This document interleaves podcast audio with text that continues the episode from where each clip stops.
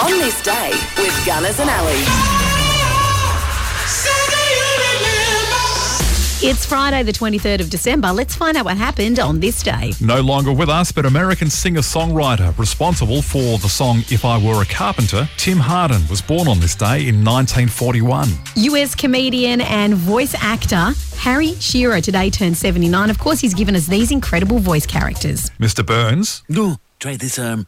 I saw some blood in there the other day. Smithers, Probably should ignore that. Ned Flanders, My Satan sense is tingling. and Reverend Lovejoy. Luckily, by then it was the 80s and no one noticed. What a legend.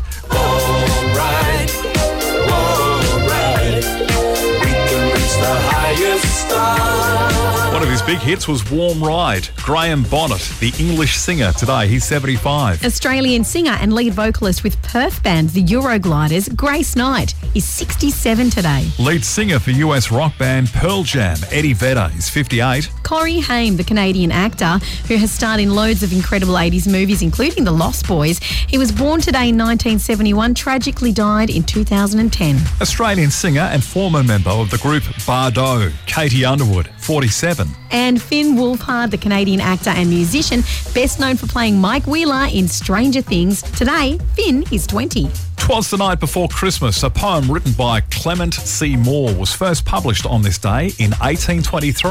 In 1888, Dutch painter Vincent van Gogh cut off a portion of his left ear. Like you do. The Champs recorded this in 1957.